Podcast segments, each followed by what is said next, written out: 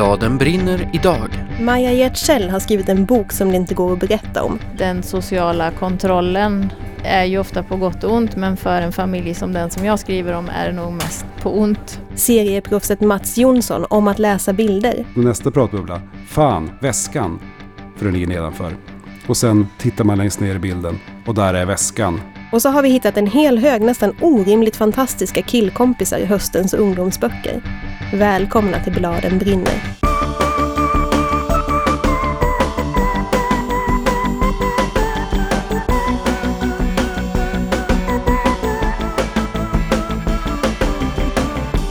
Om du måste välja Johanna, väljer du text eller bild? Text. Det är väldigt lätt. Jag får ångest av att läsa bilder. Lyrik och bildanalys är mitt värsta i litteratur. och med båda tänker jag, det här kommer jag inte att fatta. Det blir skitsvårt. Ja, jag håller med dig. Bild är faktiskt oväntat svårt. Jag tror att man som vuxen liksom lite har glömt bort det här med att läsa bild. Som barn är ju det det naturliga för man kan inte läsa text utan man börjar med bilden. Men som vuxen tror jag det är rätt så vanligt att man glömmer bort hur man gör när man läser av en bild. I Bladen brinner idag pratar vi om svåra saker på olika sätt. Jag heter Johanna Lindbäck. Och jag heter Lisa Bjärbo.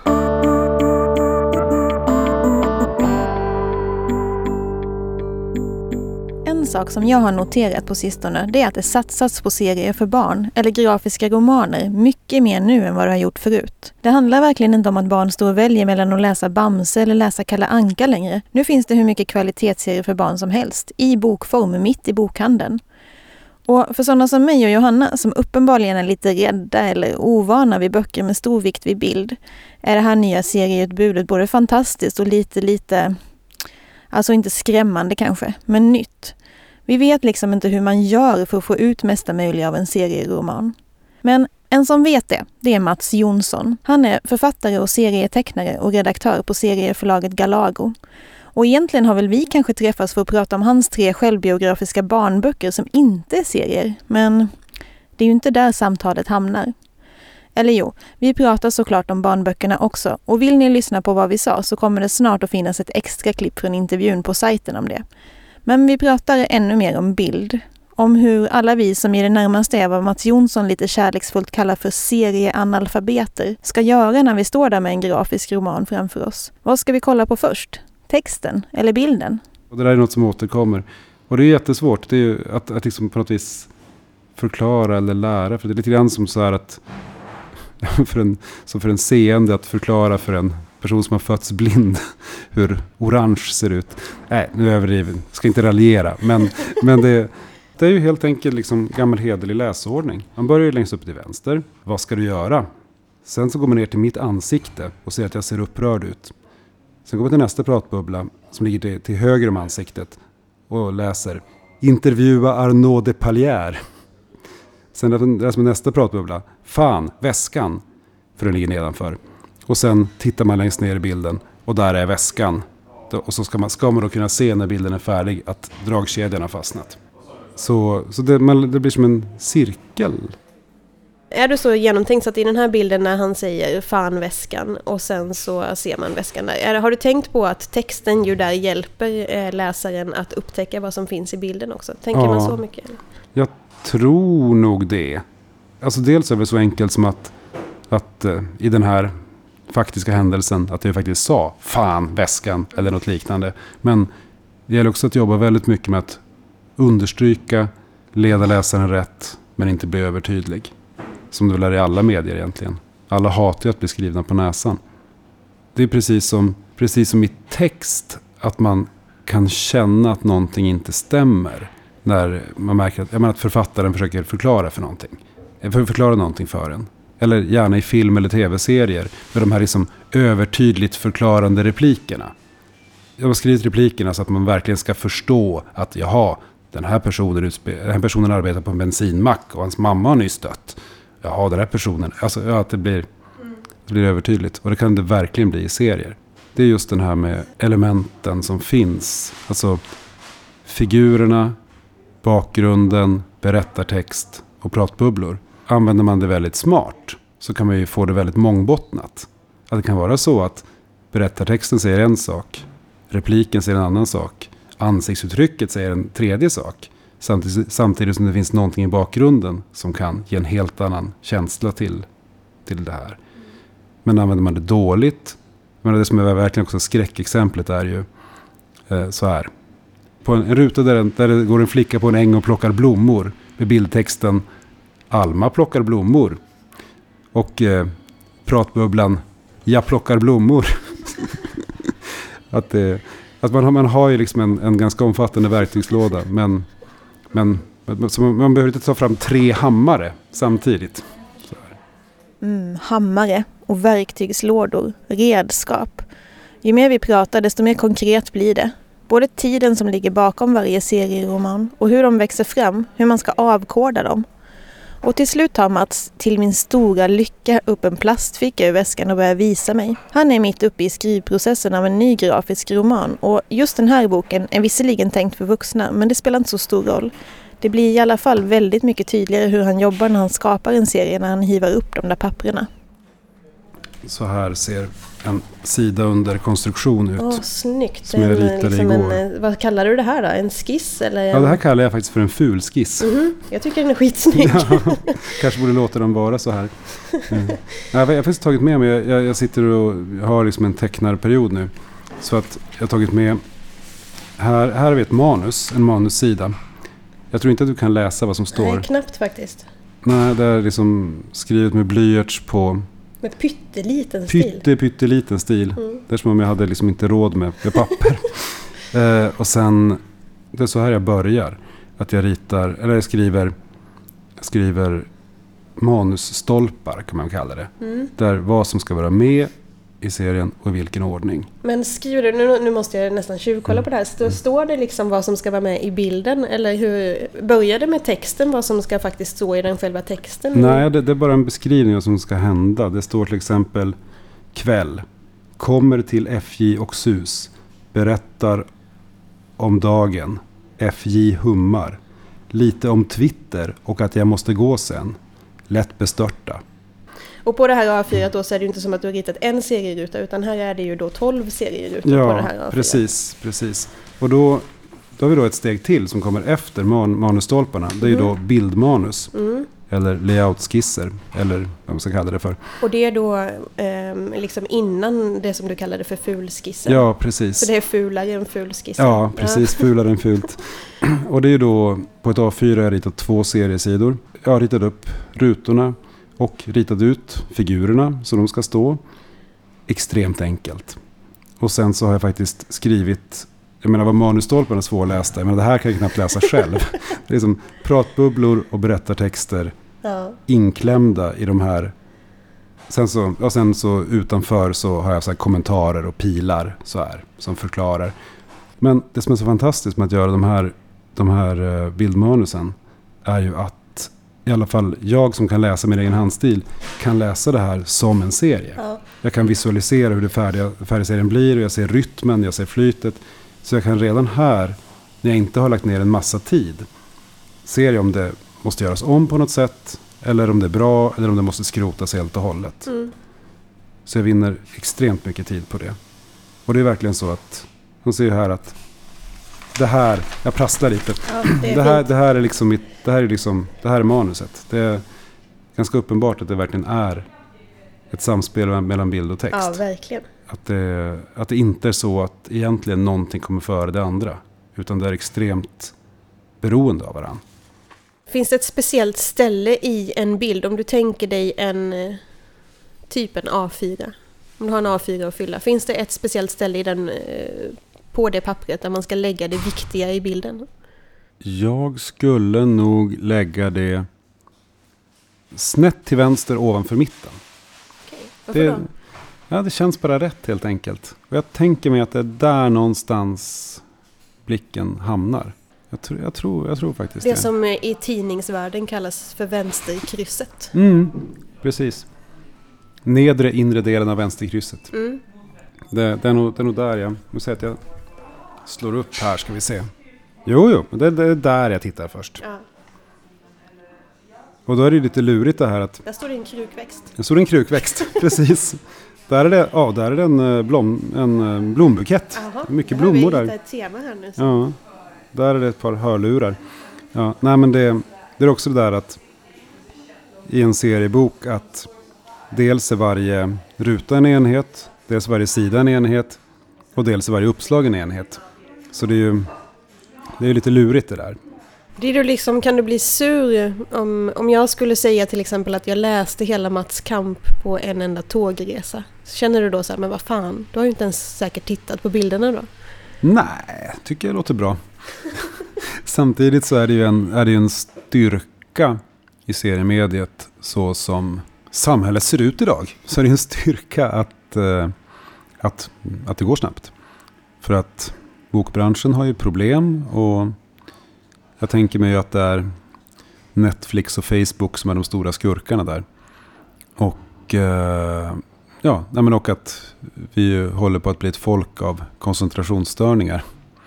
Jag blir ibland rädd när jag tänker på hur många böcker som säljs och aldrig blir lästa. Som man, man, man, vill, man vill ha den nya boken det snackas om. Men sen hinner man aldrig läsa den. Vi är nog alla ganska skyldiga där. Men jag tänker mig att en serieroman kan säga precis lika mycket som en vanlig roman. Och eh, går faktiskt att ta sig igenom i en sittning. Varför ska ett barn läsa serier? Ja, för det första för att de ska läsa överhuvudtaget. Sen därför att det känns ju som att kombinationen bild och text blir bara liksom mer och mer, och mer viktig i samhället. Att vi, det känns som att vi går ju mer och mer in i ett bildmedium. Och att då lära sig läsa av bilder och att ja, men intuitivt kunna förstå bilder och kunna förstå bilder och text i kombination är nog ingen dålig förmåga att ha. Och sen kan förstås serier erbjuda enorma läsupplevelser, såklart.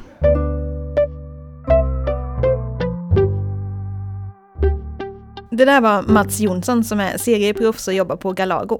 Och en sak som vi pratade om lite som inte kom med här nu, det är att det kan vara vi var väldigt eniga kring att det kan vara ganska knivigt att läsa serier högt för ett barn som inte kan läsa själv ännu.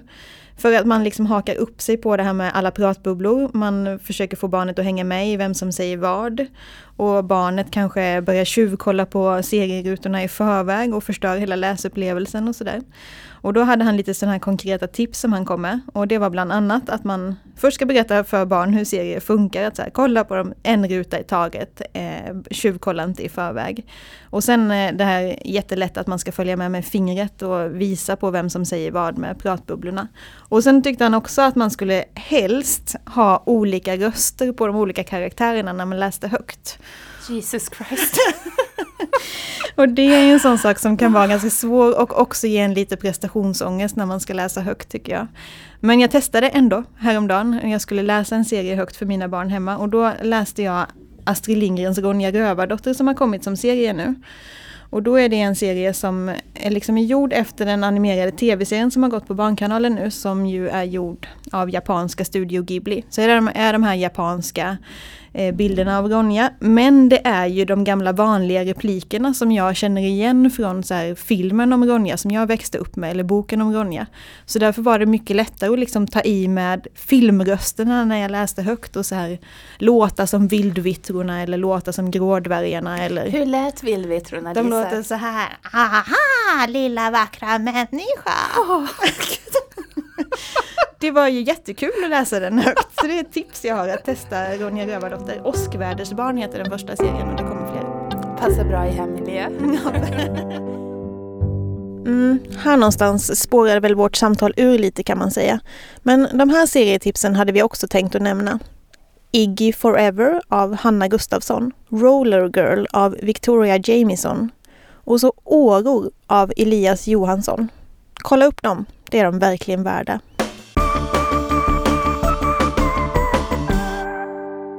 Nu ska vi prata om killkompisar. Den här spaningen, som vi så himla gärna vill kalla den, började med att vi båda två på varsitt håll satt och läste en massa av höstens ungdomsböcker. Och av en slump så blev det så att vi båda två läste flera stycken i följd där en typ av karaktär återkom igen och igen. Och först tänkte vi väl kanske inte så mycket på det, eh, som man ju inte gör. Men sen när vi var kanske på tredje boken eller så, så började vi liksom vakna till och reagera. Och det som vi gjorde då var det som vi nästan alltid gör, var att vi tog upp våra telefoner och började smsa till varandra och skrev saker i stil med så här, har du tänkt på att den här personen dyker upp på flera ställen? Eller nu är han här igen. Och det var då den här sköna bästa killkompisen som vi hade hittat. Vad kan du säga Johanna om den här typen?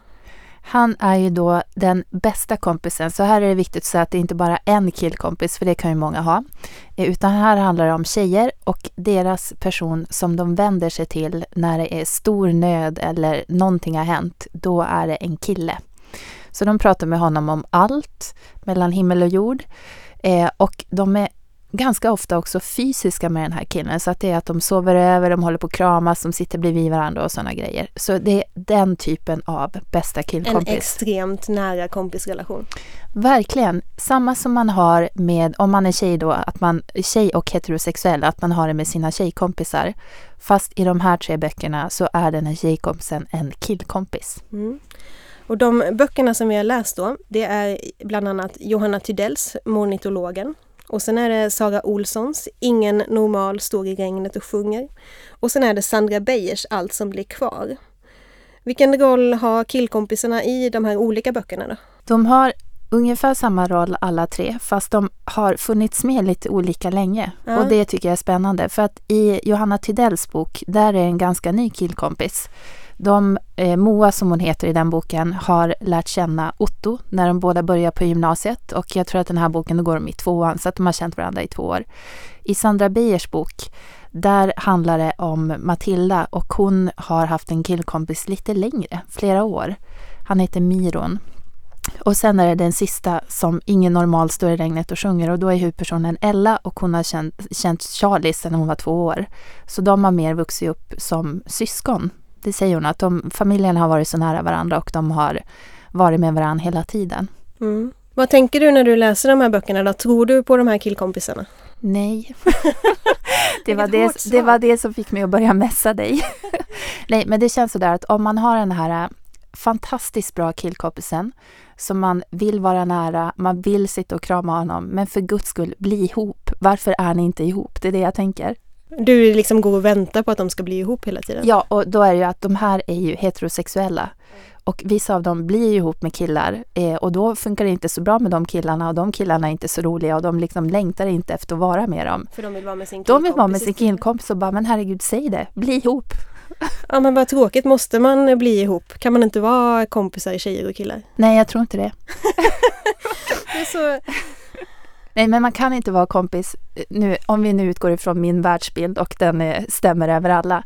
Eh, men just att det är den här absolut närmaste personen. Jag tror att man kan vara jättebra kompis med killar, men till en viss gräns. Och sen så tror jag att det kommer att bli att det alltid är någon i den relationen som skulle vilja vara ihop, men som kanske inte vågar säga det. Mm. För mig är den här bästa killkompisen liksom någon slags idealfigur som jag har eh, fantiserat ganska mycket om att ha. Mm. Att eh, jag har önskat mig framförallt två slags relationer i mitt liv och det ena är att jag ville ha en storebror som jag skulle kunna prata om allt med. Och det andra är att jag skulle vilja ha den här kompisrelationen med en killkompis eh, som jag kan prata om allt med.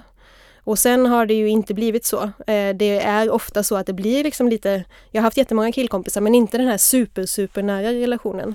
Och eh, det är ju, tycker jag när jag tittar mig runt, inte bara hos mig själv utan också liksom i verkliga livet, i min bekantskapskrets och så. Att det är rätt så sällan det funkar helt smärtfritt. Det blir ofta något svartsjuka eller någon som blir kär i den andra och den andra kände inte samma sak eller något knöl liksom. Ja, och det är ju, jag tror inte att det bara beror på att vi har råkat se på de dåliga exemplen. Eh, för jag har verkligen samma erfarenhet. Utan jag tror helt enkelt att det här är en sån grej som man önskar drömmer om. Man hoppas att det kan bli på det här, för det vore skithärligt. Men bara nej. Men gud, det så går tråkigt. Inte. Det är så deprimerande. det är deprimerande. Och sen så tror jag att det blir det här... Ja, men jag tycker att det känns lite lurigt. Eh, att de, jag ska inte säga att de här böckerna är ohederliga. För det är, det är... Nej, men de är inte ohederliga. Men att det här blir ett sånt ideal som vi alla längtar efter eh, på samma sätt som man tänker att när man ser en fotomodell så bara åh, så där vill jag också se ut. Och då är ju retuscherat och photoshoppat och hela balletten, det fattar man ju. Det här är liksom samma grej, man önskar men det kommer aldrig att hända. Jag tycker du är hård. Jag hoppas fortfarande på att det visst skulle kunna hända att det bara... Det är klart att det måste kunna hända. Ja men då i sådana fall, då tror jag att det kommer att vara en kille som är kär i dig och inte har vågat säga det. Det är därför han vill lyssna på alla dina telefonsamtal och svara på dina sms på tio sekunder. Någon dag kommer han bara att kläcka ur sig vad han känner egentligen. Jag tycker ändå att det känns deprimerande att det inte ska gå. Men måste allt vara så himla autentiskt då? Liksom det är ju ändå författare som skriver en påhittad berättelse. Det kanske är så att de skildrar sin drömvärld. Det är så här de vill att det ska kunna vara. Det ska inte finnas någon svartsjuka eller något knöl. Oh, är det förbjudet att göra så? Nej, men alltså. Det är ju ungefär som att säga bara, ja, eh, är det förbjudet att vara lycklig på Instagram sju dagar i veckan? Nej, det är det ju inte heller. Det finns ingen lag som förbjuder det. Men man irriterar sig på människor som alltid har fantastiska dagar. Nej, men jag tycker att i övrigt så är de här böckerna, de är ju väldigt realistiska eh, och handlar om totalt realistiska processer. Och de är trovärdiga och de känns, eh, jag hör och fingertoppskänsla i hela balletten. Det är bara den här lilla viktiga detaljen av killkompisen. Mm. Vi drog ju en parallell till en annan ganska omdebatterad karaktär i böcker, nämligen Cool Girl som hon kallas. Vem är hon? Hon kommer från Gillian Flints bok Gone Girl och då är det den ena kvinnliga huvudpersonen där som berättar att hon har spelat Cool Girl och det är helt enkelt den här tjejen som alltid då har killkompisar för att det är så mycket killar, är så mycket rakare och enklare. Det är sådana tjejer brukar säga det. De dricker öl, de älskar hamburgare, de spelar biljard, de gillar kravlöst sex, det behöver kanske inte vara något förspel.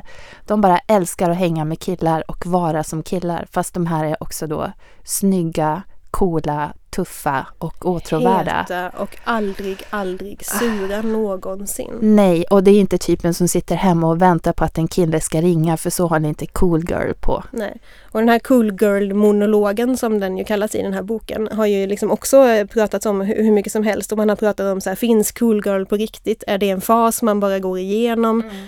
Eh, är allting bara ett spel? Är det en roll som tjejer ofta spelar och det bara är falskt? Och i boken så säger ju Amy, som den personen heter, hon säger att det här är falskt. Hon, mm. har liksom, hon har spelat den här rollen men det var verkligen inte som hon var egentligen. Men hon fattade att det var åtråvärt. Ja, så att det var en, liksom en, en roll som hon aktivt tog. Mm. Tänker du dig att de här killarna i de här böckerna på samma sätt tar den här rollen av den här idealiska bästa killkompisen? Jag tänker att jag tror nog faktiskt mest på Sara Olsson för där är den här Charlie och de har ju varit vänner så himla länge och där tror jag att det blir, det är som att de är syskon de har vuxit upp så nära och haft så mycket vardag ihop och då, då kan jag tänka mig att det där funkar. Då kan man vara bästa kompis.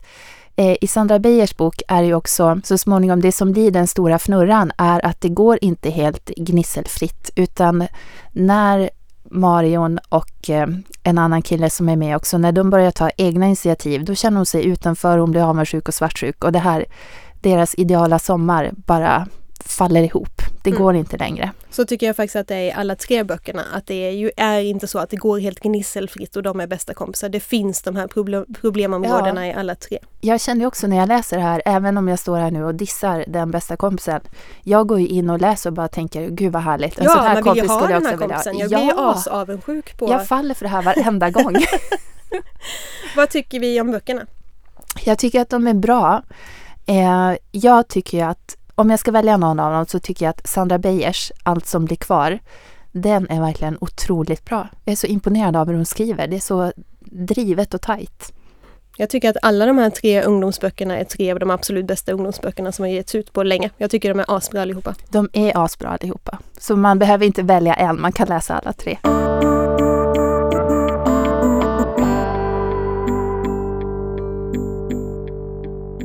Då och då händer det när jag läser böcker att jag får kämpa med en extremt stark känsla av ren och skär avundsjuka på författaren. Som att jag får liksom lust att väsa med väldigt sammanbitna käkar rakt ut i luften när jag läser. Så här, Fan vad snyggt! Eller Åh gud vad bra! Så var det när jag läste Maja Giertzells ungdomsroman Vad gör man inte? Jag vet. Jag har väst åt Maja Giertzell i flera år. Hon har ju skrivit flera böcker Eh, och några av dem är Före och efter Bella, Henrietta är min hemlighet och I love you Victoria Andersson. Som handlar om det här, en bibliotekarie som jobbar i en bokbuss. Fatta vad fint! som blir kompis med en liten tjej. Det är jättefint. Och nu den senaste boken heter Vad gör man inte? Och den tycker jag är faktiskt hennes bästa. Alla böcker är bra men det här är verkligen den extra bra romanen. Vad gör man inte? Det som jag också märkte när jag intervjuade Maja är att det är ganska svårt att prata om den utan att avslöja för mycket handling. Mm. Och det bygger på att man inte får veta så mycket vad som händer. Så när vi träffades på Bokmässan i Göteborg då fick hon börja med att dra handlingen för att vi skulle komma in i det. Vad gör man inte? En roman skriven av Maja Giertzel. Den tänkta läsarrollen är från 15 år. Boken ges ut av Gilla Böcker. Ja, den handlar om fyra syskon. Tre av dem ska åka och hälsa på sin mamma som fyller år. Eh, de är mellan 17 och 25 eh, och har haft en ganska tung uppväxt i en eh, ja, landsbygd småstad. Ehm, och hela historien utspelar sig under en dag.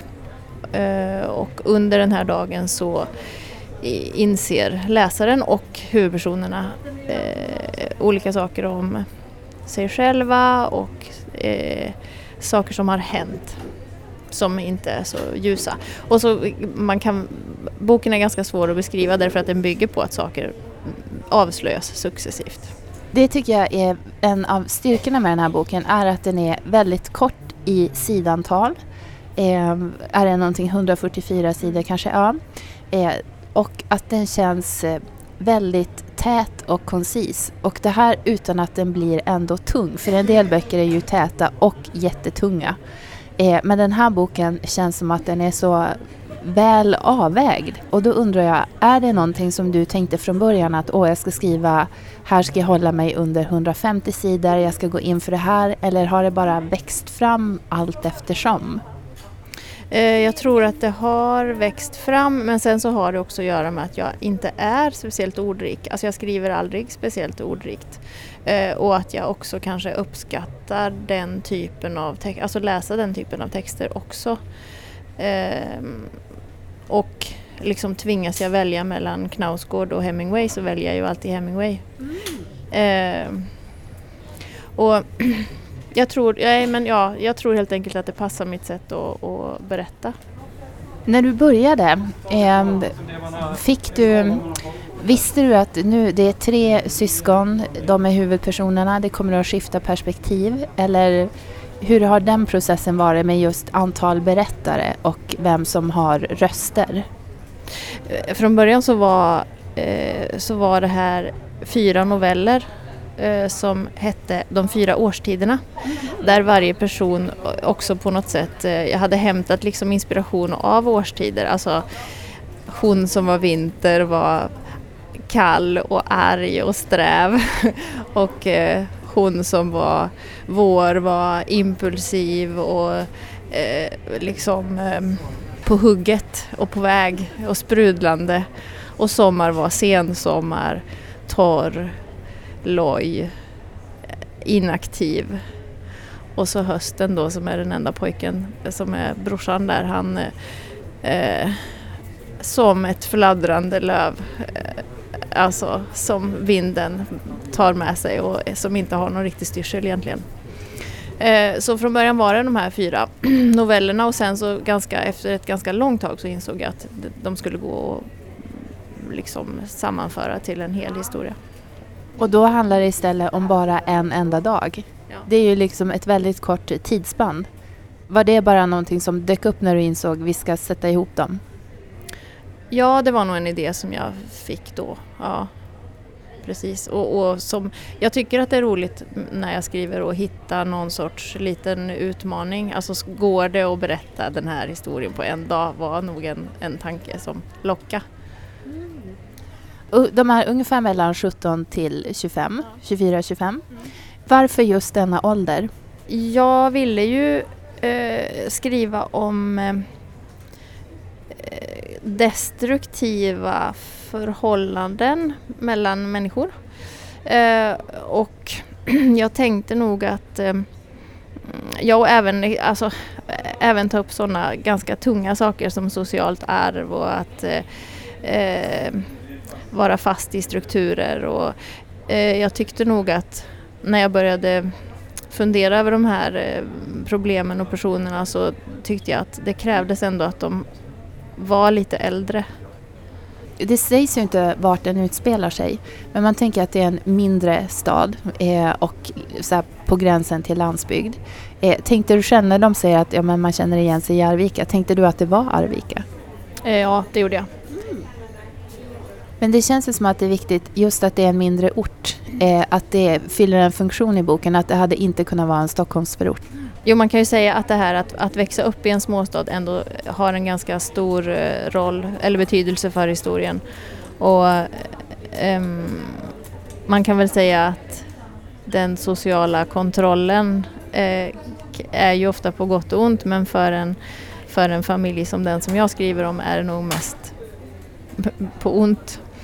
Och det här att, eh, att hela tiden behöva förhålla sig till att de flesta runt omkring en vet vilken familj man kommer ifrån och har förväntningar på eh, vem man ska bli och vad man ska göra och hur man ska bete sig i vissa situationer. Eh, det är ju inte så i en storstad. Men har du någon sån här, ja men åh jag vill gärna skriva om platser i Värmland? Nej, det har jag inte. Det handlar nog mer om eh, om jag vill skriva om landsbygd, småstad eller storstad. Snarare det tror jag än, än ett landskap. Mm. Och då, om jag utgår ifrån den här boken, varför vill du skriva om småstad? Jo men jag har tänkt mycket på det här med och, och eftersom jag nu har bott i Arvika i 13-14 år så har jag tänkt mycket på hur det är att bo i en småstad och var, hur det skiljer sig från att bo i en storstad. Eh, och saker som jag till exempel eh, la märke till i början men som jag nu knappt, alltså som jag tycker är eh, nästan en del av mig är till exempel det faktum att det här att hälsa är, ett, är liksom ett föremål för väldigt mycket eh, prat eller samtal alltså, och tankeverksamhet tror jag. Alltså, eh, nu blir det långt prat om ett litet exempel men, men att eh, ingen annan, in, in, inte i en, i en storstad har jag aldrig liksom blivit mött av att någon har sagt har du blivit högfärdig? Du hälsade inte när vi gick förbi varandra, eller när jag åkte förbi med bilen igår. Men det händer jämt i Arvika. Och att människor säger han eller hon har slutat hälsa på mig. Och en diskussion om vad, vad kan det bero på? Och eh, även eh, att man eh, något som jag tycker verkligen om med att bo i Arvika är att man inte kan gå ut utan att träffa människor som, som man på något sätt vet vilka de är och känner och hejar på. Och, um, och jag pratade med några elever om det en dag och för dem är det här så självklart. Det är en sån eh, verkligen naturlig del och eh, eh, av deras verklighet som, som var ny för mig när jag kom dit. Det där var Maja Giertzel om sin bok Vad gör man inte? Jag måste bara lägga till en sak. Att det är väldigt mycket humor i den här boken. Ja, verkligen. Den är ja. ju asrolig. För nu i samtalet lät det som att det är väldigt tungt och det är svåra ämnen. Men det är inte en deppig och eh, bara mörk bok. Utan det är så mycket underfundig svart humor så man sitter och fnissar hela tiden också. Mm, det är ju det som är det bästa när det kan vara eh, tungt och allvarligt men man får också fnissa åt så bra formuleringar och snygga saker. Definitivt.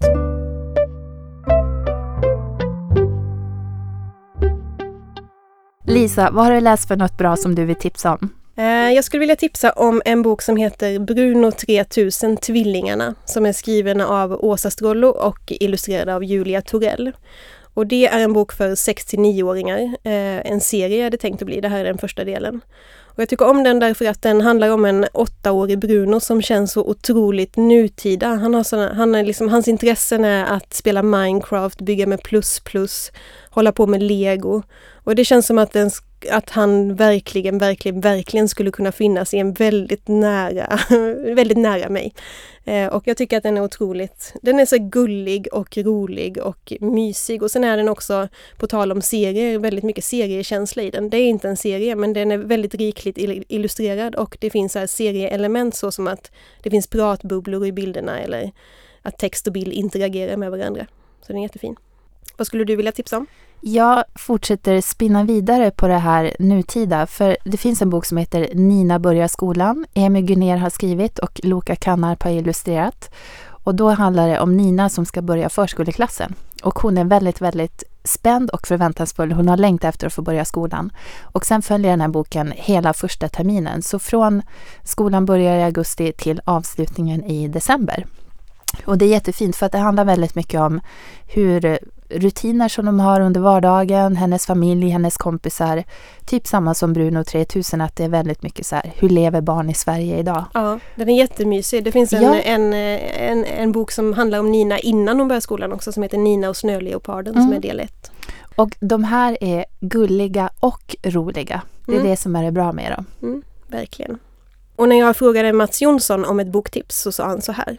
Jag har precis återupptäckt en gammal förälskelse som jag bara måste nämna. Elidor det gyllene landet av Alan Garner. Och det är alltså en fantasyroman. Utspelar sig i England på 50-talet tror jag. Och den, ja, det är lite så här Narnia-premissen. Det är fyra barn som hamnar i, i en annan värld. Men det fascinerande här är att det inte är den andra världen som, som är grejen. Utan det är snarare vad de tar med sig hem tillbaka från den andra världen. Det är, nej, en fascinerande läsupplevelse. Det där var Mats Jonsson. Så här sa Maja Giertzell. En bok som jag läste alldeles nyss är Du bara av Anna A Lund. En kärlekshistoria som jag tyckte var väldigt rolig att läsa. Huvudpersonen är en eh, kille som blir förälskad i sin systers pojkvän eller före detta pojkvän.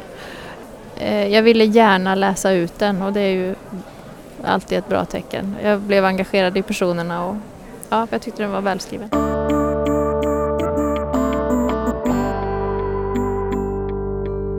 Och det var allt i det tredje avsnittet. Bladen brinner görs i samarbete med kidsread.se. Mediagymnasiet i Nacka Strand. Dieselverkstans bibliotek och en lång rad bokförlag, nämligen Rabén och Sjögren, Bonnier Carlsen, Alfabeta, Opal, Lilla Piratförlaget, B. Wahlströms och Bergs bokförlag. Tack så jättemycket! Tack så jättemycket också till vår producent som heter Gustav Edman och Håkan Lidbo som har skrivit musiken. I nästa avsnitt av Bladen brinner träffar vi tvillingarna Lisen och Emma Adbåge och pratar om rim och ramsor. Och så pratar vi om pappor i barnlitteraturen inför Fars dag. Jag ser så mycket fram emot det samtalet. vi älskar pappor. Tills dess så hittar ni oss på Facebook, Bladen brinner, eller på Instagram där vi heter Bladen brinner podcast, eller på vår sajt bladenbrinner.se.